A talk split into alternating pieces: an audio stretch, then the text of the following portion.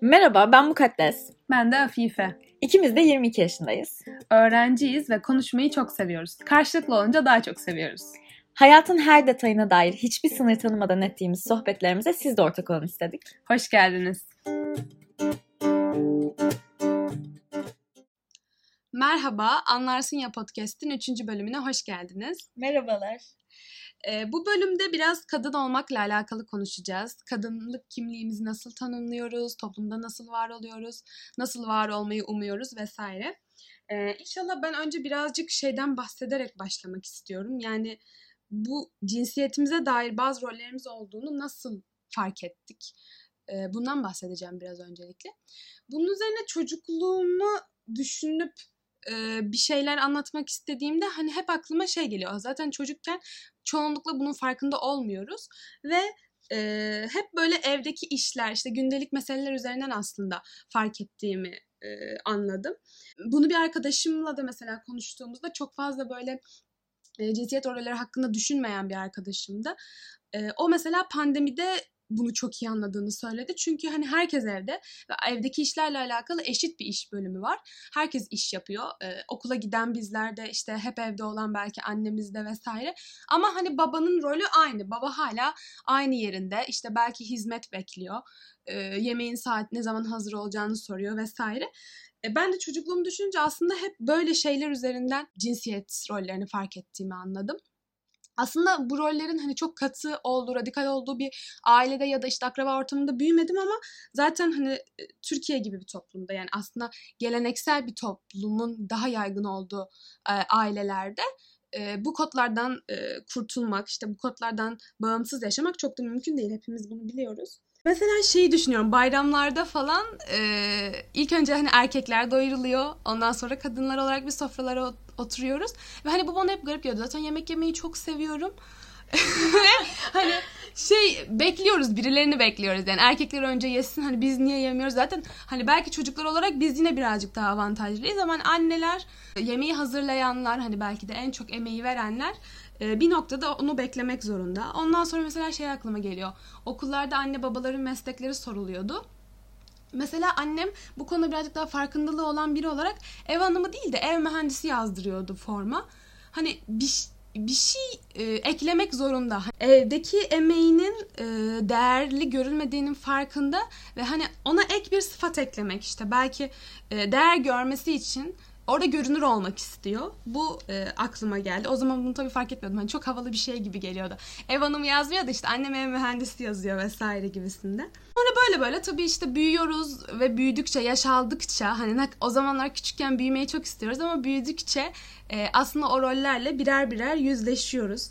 Yani mesela babam bizim evde e, ütü yapıyordu ee, yani normalde annenin yapması gereken bir ev işi gibi ama hani bizim evde babam yapıyor. Ben bunu böyle arkadaşlarıma falan anlatırken övünerek söylediğimi hatırlıyorum. Halbuki hani ne alaka? Hani zaten eğer dişlerini fırçalıyorsa ütüsünü de kendisi yapması gerekiyor belki de yani gibi gibi şeyler yani tek tek bunlarla yüzleşiyoruz ve artık o çocukluğun konfor alanından çıkıyoruz rollerle e, bir araya geliyoruz. Ya mesela şeyi hep düşünüyordum. Köye gidiyoruz. Köy benim için çok eğlenceli bir yer ya da tatile gidiyoruz. Ama hani annem çok hoşlanmıyor biliyorum yani bir an önce annem dönmek istiyor kendi rutininde. Hani o kalabalık ortamda çok fazla bulunmak istemiyor. Bu bana çok garip geliyordu. Sonradan büyüdükçe büyüdükçe bunların hepsi çok daha anlamlı hale geliyor aslında. Ve en çok da hani şu acı veriyor. Farkında olmadan e, bu roller üzerinden inşa ettiğimiz bir gündelik hayatımız var. Ee, belki evet annelerimizinkinden farklı. Hani anneannelerimizinkinden çok çok daha farklı. Ama bazen onlarla biz de yüzleşiyoruz. Hani bir an yaşanıyor ve diyoruz ki hani ya aslında böyle olmaması gerekiyor. Niye neden bu ya neden ben bu normalmiş gibi davrandım.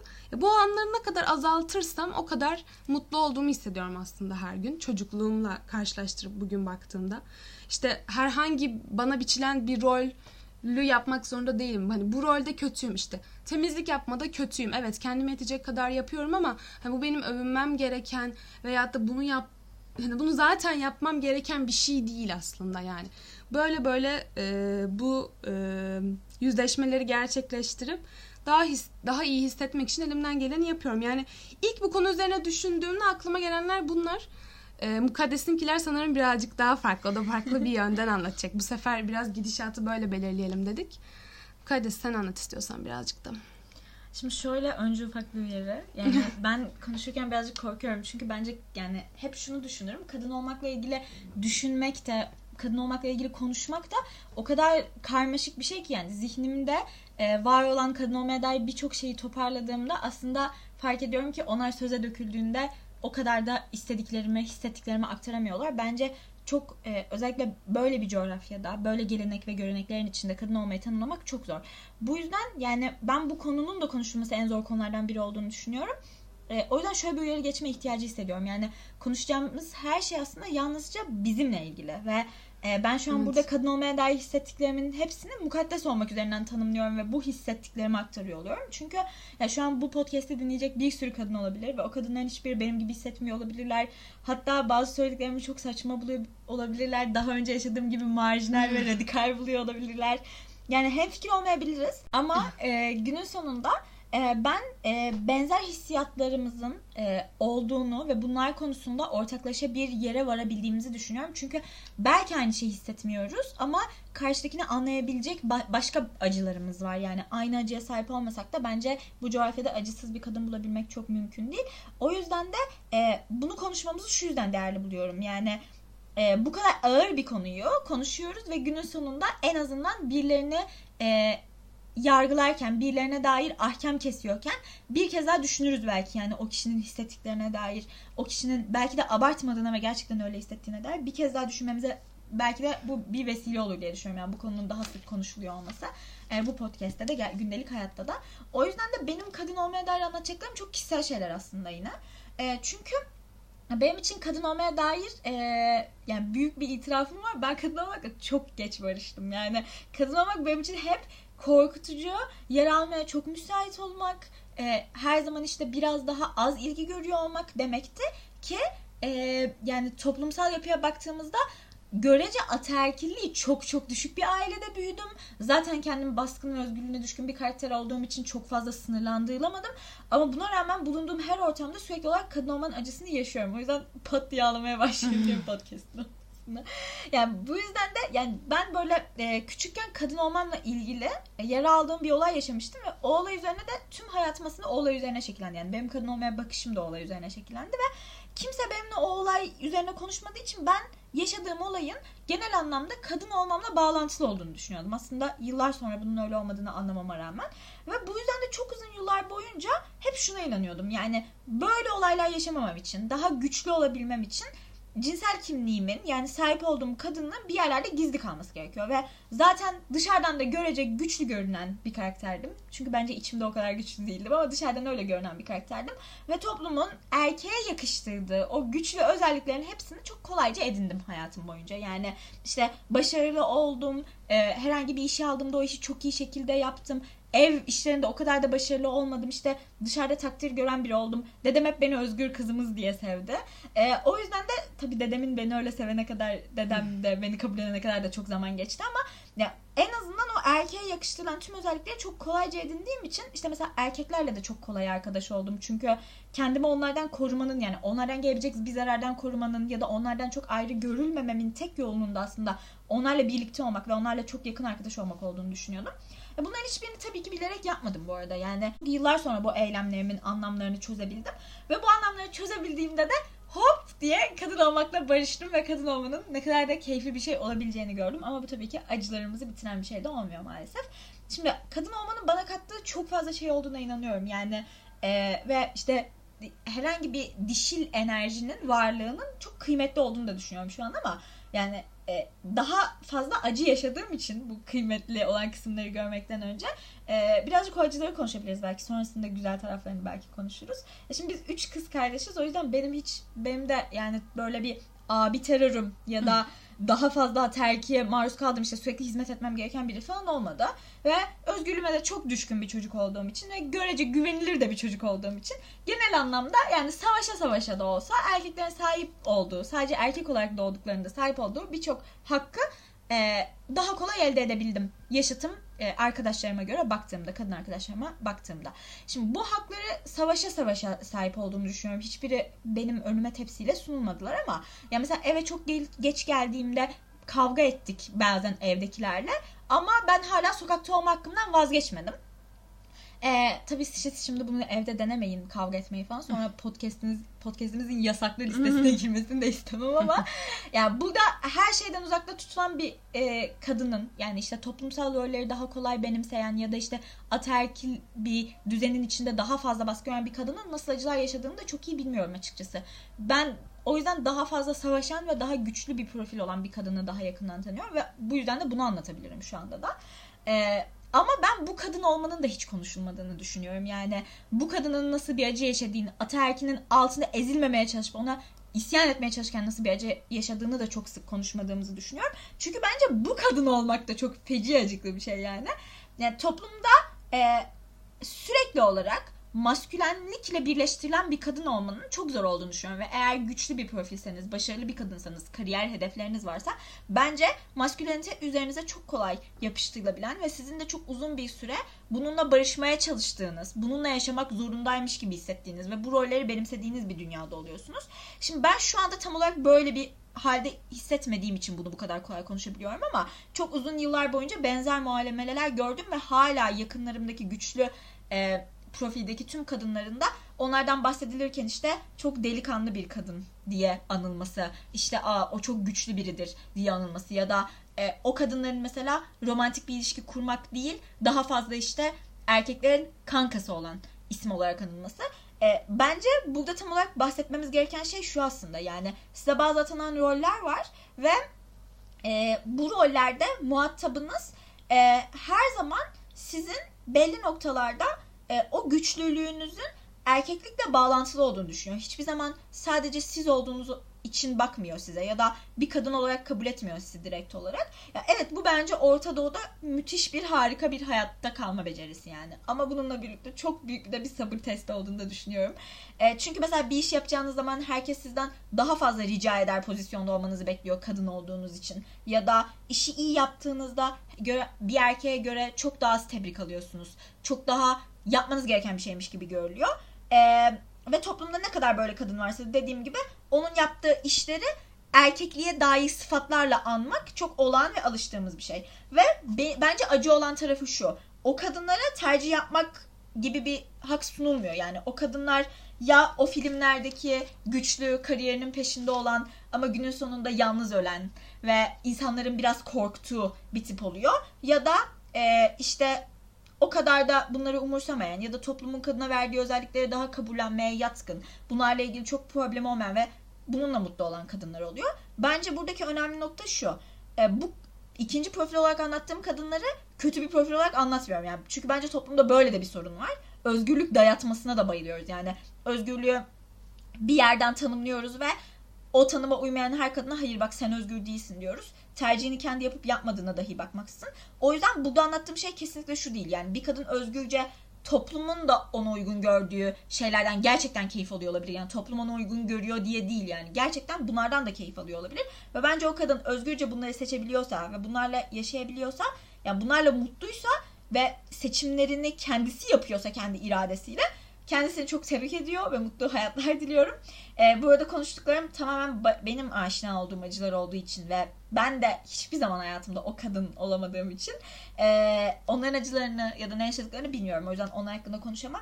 Yani benim e, yaptığım yorumlar tamamen diğer kadın üzerinden oluyor. O yüzden biraz daha o kadın profili üzerinden oluyor. Aslında bu özgürlük dayatmasını yapmak e, şu yüzden de mantıklı değil. Biz bazı özgürlük dayatmaları yaptığımızda e, o kadını aslında tek bir şekilde girmeye zorlamış oluyoruz. Yani erkekler için pek çok farklı biçim olabilir. E, farklı şeyleri sevebilirler. Mümkün onlar için Aynen. aslında. Yani kadına o sevme hakkını, bir şeyleri sevme hakkını, bir şeyleri tercih etme hakkını vermemiş oluyoruz. Toplum vermiyor yani aslında. Şunu söyleyebiliriz belki o zaman efendim. Farklı varyasyonda bir kadın olmak e, uğruna savaşılması gereken bir şey. Yani evet. farklı bir kadın olduğunu toplumu ikna etmen gerekiyor. Çünkü farklı bir kadın olabileceğini kabul etmiyor. Bence bunu iki tarafta yapıyor. Bir taraf Hı-hı. özgürlüğü tanımlayarak yapıyor. Bir taraf geleneği ya da işte dini bazen e, bu tarz bir meşruiyet zemini kullanarak yapıyor. İki tarafta da buna dair bir dayatma var aslında günün sonunda. Aynen ve gerçeklikten uzak olduğunu da kimse farkında değil. Hani ne bu dayatmayı yapanlar ne de kadınlar üzerinden özgürlük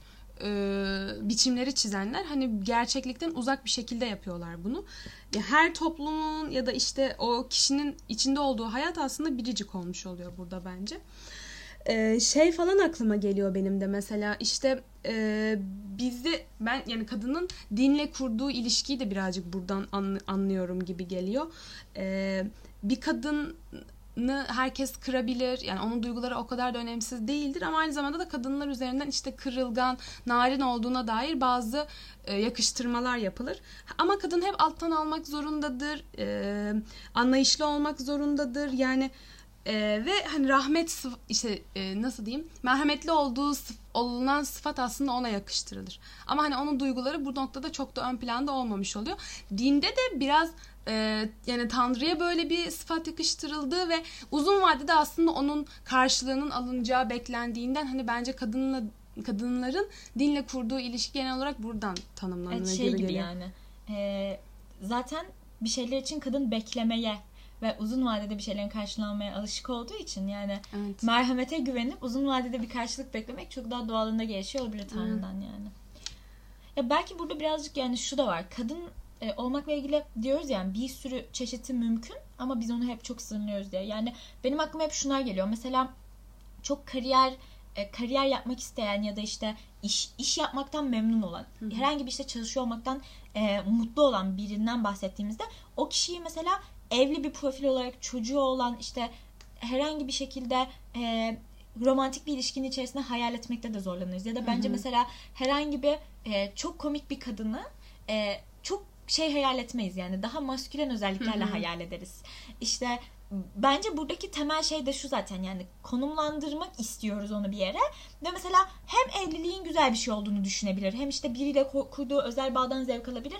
Ama günün sonunda işte yaptığı aldığı o başarıdan işte herhangi bir hak mücadelesini aldığı başarıdan da mutlu olabilir. Ve bunların hiçbiri o kadını değerli ya da değersiz yapmaza ikna olmak çok zor geliyor topluma sanırım. Aynen. Kadın üzerindeki tanımlamayı da birazcık buradan yapıyor gibi. Aynen öyle. Ve o değer, o kıymet biçildiğinde de buna pozitif ayrımcılık diye bir tanımlama getiriliyor Aynen yani. Öyle. Hani e, aslında olması gereken ama sanki fazladan bir şey yapılıyormuşçasına. Yani hem görevi sana atfediyor hem o görevi yaparsan değerli olacağını söylüyor ama sonra sana değer verdiği için de bunu bir nimetmiş gibi sana bak bana minnet duyman hmm. gerekiyor gibi aktarıyor.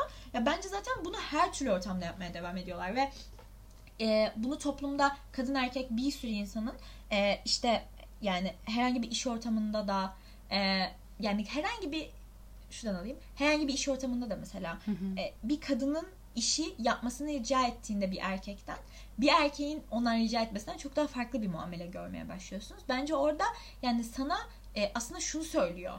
E, belki bilerek yapmıyor bunu ama şunu söylüyor aslında gün sonunda senin kadın olarak seni kafasına yerleştirdiği yerde değilsin şu an ve bu yüzden söylediğin şeyi kabullenmekte de zorlanıyor. Mesela işi ondan daha iyi bilebileceğini kabullenmekte daha çok zorlanıyor. İşte ondan daha komik bir espri yapabileceğini kabullenmekte daha çok zorlanıyor. Çünkü onu yerleştirdiği yerde değilsin şu an kafasında ve bununla çeliştiğinde kabullenmekte çok zorlanıyor insanlar.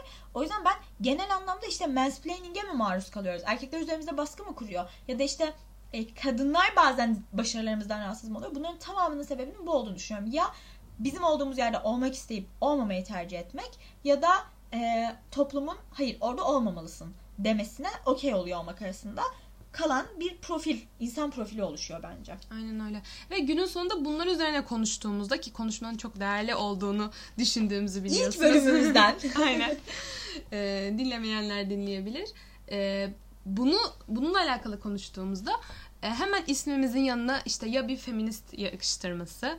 E, işte ya bu arada olabiliriz. Evet. Ama olmadan da bir kadın hakları aynen. mücadelesi yani mümkün. afife olarak, mukaddes olarak aynen öyle. öyle. Yani bir şeylerin peşinde koşmak zorun yani koşmak zorunda kalmayı biz de çok bayılarak istemiyoruz yani. Bunu bize toplum biçiyor ve e, gün sonunda evet her konuda iş hayatında da öğrencilik hayatında da aile içindeki işlerde de hep bir şeylerin peşinde koşmak zorundayız. Çünkü bir şeylerin değişmesini istiyoruz. Evet yani artık şeyi istemiyoruz ya. Oturtulmadığımız sofraların olmasını, evet. çay ikram ediyor olmak zorunda olmamızı, sokağa çıkmak için bin bir türlü izin almak zorunda olmamızı, evlenirken başka bir birinin bizi başka birinden istiyor olmasını işte bekaretimizi temsil etsin diye belimize bir kırmızı kuşak bağlanıyor olmasını istemiyoruz ve mecbur kalıyoruz maalesef ki. Keşke kalmasak ama e, günün sonunda sanırım bundan başka bir çıkış yolu da yok. Aynen öyle. Yani ve aslında bu mücadelenin yani e, zaten öncelikle kadınlarla verildiğini bence kesinlikle. Yani bunu her bu mücadelenin içine giren insan kesinlikle fark ediyordur. Yani annemizle veriyoruz evet ilk önce yani kız kardeşimizle belki işte sonra babamızla yani işte yengemizle teyzemizle e, yani bu mücadeleye aslında herkese dahil ediyoruz ve konuşmak bu yüzden de bence çok önemli. Yani bu çok yani çok kısa bir farkındalık anı bence. Yani hani Kesinlikle. bir arkaya dönüp bakmak yani bir bir iki saniye öncesine tekrardan bakmak. Ya bunu fark etmemek aslında o, yani fark etmek o kadar da zor değil. Ama Bence e, kadınlarla acıları paylaşmak bu yüzden daha kolay zaten. Evet. Çünkü o acıyı yaşayan kişi oldukları için belki onlara evet burada bir acı varı gösterebilme ihtimalimiz biraz daha yüksek ama ben erkeklere de bunun çok daha zor olduğunu düşünüyorum. Yani sürekli olarak paranoya mı yapıyorum diye düşünmek zorunda kalmak, mağdur edebiyatı yapıyorsun diye yaftalanıyor olmak bunlar hiç kolay şeyler değil yani. Günün sonunda sizi anlayan, evet gerçekten bu acıları yaşıyorsunuz ve bu acılar küçükmüş gibi görünseler bile aslında küçük değiller. Tüm hayatınızı etkiliyorları. Kabul edebilen bir erkek bulmak, ya bence bunu bunu söyleyen bir kadın bulmak da zor ama en Evet. azından onun anlama ihtimali biraz daha yüksek gibi ama bunu söyleyen herhangi bir erkek bulmak ve yani hatalarını fark edebilen e, kendisinin bu ataerkiye yaptığı yani ataerkiden faydalandığı noktaları fark edebilen bunları düzeltmeye çalışan gerektiğinde özür dileyebilen ve bence en önemlisi hak mücadelenizde yanınızda durabilen Evet. birini bulmak çok zor ve bunları talep ettiğinizde şımarık oluyorsunuz. Lüks bir şeyler istiyor oluyorsunuz. O yüzden bir şeyleri değiştirirken aslında e, yani en azından karşımızda olmamalarını bekliyoruz diyebiliriz sanırım Evet. yani. Ve bu çok değerli bir süreç aslında. Yani hani e, önce gerçekten bir şeyleri fark etmek, sonrasında anlamak. Yani hani anlarsın ya. Aynen öyle. Yani bir şeyleri anlamak, sonra belki küçük aksiyonlar almak. Yani bunun erkekler ya da kadınlar yani toplumdaki bütün e, bireyler için çok kolay bir şey olmadığının da farkındayız. Bence herkes farkında. Yani erkekler için de bir şeyleri değiştirmek çok zor kesinlikle. E, çünkü çok fazla alışkanlığımız var. Yani alışkanlık ölümüne, alışmak ölümüne karşı kesinlikle karşıyız.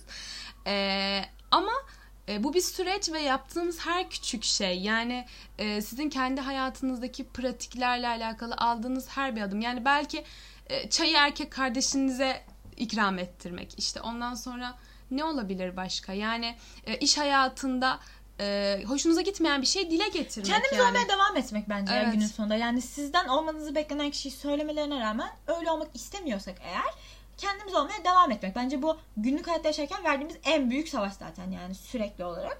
Ee, o yüzden dediğim gibi bunun en azından ufak adımlarla bir şey Aynen. yapıyor olmak. Yani bu ufak adımların değerli olduğunu fark etmek ve fark ettirmek belki Zaten bence burada böyle bir görevimiz de var. Yani mesela Evet. ben hayatımda herhangi bir erkek e, bu hak mücadelesinde ya da işte yani hak mücadelesi diye anınca çok sert bir şey gibi geliyor insanlara ama hayır yani baya senin bir acı yaşadığının farkındayım. Şu an sana bir haksızlık yapıldığını farkındayım ve hayır bunu hak etmiyorsun'u söyleyebilen bir erkek gördüğümüzde onu motive etmek ve onun yanımızda durmasını evet bak sen böyle yapmamalısın başkalarına motivasyonu da ona biz veriyoruz. Sanki toplum ona yeterince güç ve motivasyon vermemiş gibi bununla da biz sorumluyuz bence günün sonunda. Yani Evet. o kişiye sürekli olarak bunu yapmasının iyi olduğunu hatırlatıyor olmak ve değerli olduğunu hatırlatıyor olmak. Buradan dinleyici erkeklere hep yaptığınız değerli ama lütfen sürekli bunun gücünü de bizden beklemeyin. Çünkü zaten yeterince zor bence bunun için güce sahip oluyor olmak bizim için. Sonucumuz şu bence. Yani ben e, bir gün e, bir arkadaşımla karşılıklı oturuyoruz, sohbet ediyoruz. Erkek bir arkadaşımla. Ve e, o bana geleceğe dair bazı planlarını anlatıyor, hayallerini anlatıyor. Ve çok güzel, her şey çok planlı, her şey çok pürüzsüz. Bir sürü şey anlatıyor ve onun adına çok mutlu oluyorum. Başarabileceğine çok emin oluyorum ve kesinlikle çok destekliyorum. Ama içimde bir yerlerde bir huzursuzluk var. Geleceğime dair bir şeyleri düşünürken kendimi o kadar da mutlu hissetmiyorum. Ve tabii ki dönüp eve dönünce bunun üzerine çok uzun süre düşündüm yani. Neden olmuyor acaba diye. O yüzden umduğum bir şey var geleceğimize dair. Yani umuyorum ki bir gün erkekler gelecek hayallerinden hiçbir kaygı taşımadan bahsederken böyle o kadınların kafasında bir balon açılıp bir anda bir sürü soru işareti oraya doğmak zorunda kalmaz. İşte yurt dışına gitsem acaba gitmek istesem acaba izin verirler mi? Gittiğimde orada tek başıma yapabilir miyim acaba? Evlenmek istesem acaba beni anlayacak, destekleyecek biriyle evlenebilir miyim ya da bir ilişki içerisinde olabilir miyim? Sürekli işim ve diğer şeyler arasında tercih yapmak zorunda kalır mıyım? Bu benden beklenir mi? Ya da işte partnerimle ortak görevlerimizi yerine getirirken bana yardım ettiği için tebrik edilir mi aslında onlar bizim ortak görevlerimizken ve ben ortak görevlerimizi yeterince yerine getirmediğimi düşünerek yetersiz bulunur muyum sürekli? Çocuğum olsa mesela tüm kariyer planlarımdan vazgeçmem beklenir mi? Bu gerekir mi? Ya da belki de bir süreliğine bunları durdurmak isterim. Eğer durdurmak istersem yeterince özgür olmadığım için yaftalanır mıyım? Acaba bununla yargılanır mıyım? Başarılarım bir gün yeterince takdir edilir mi? Acaba e, söylediklerime saygıyla bir gün yaklaşılır mı?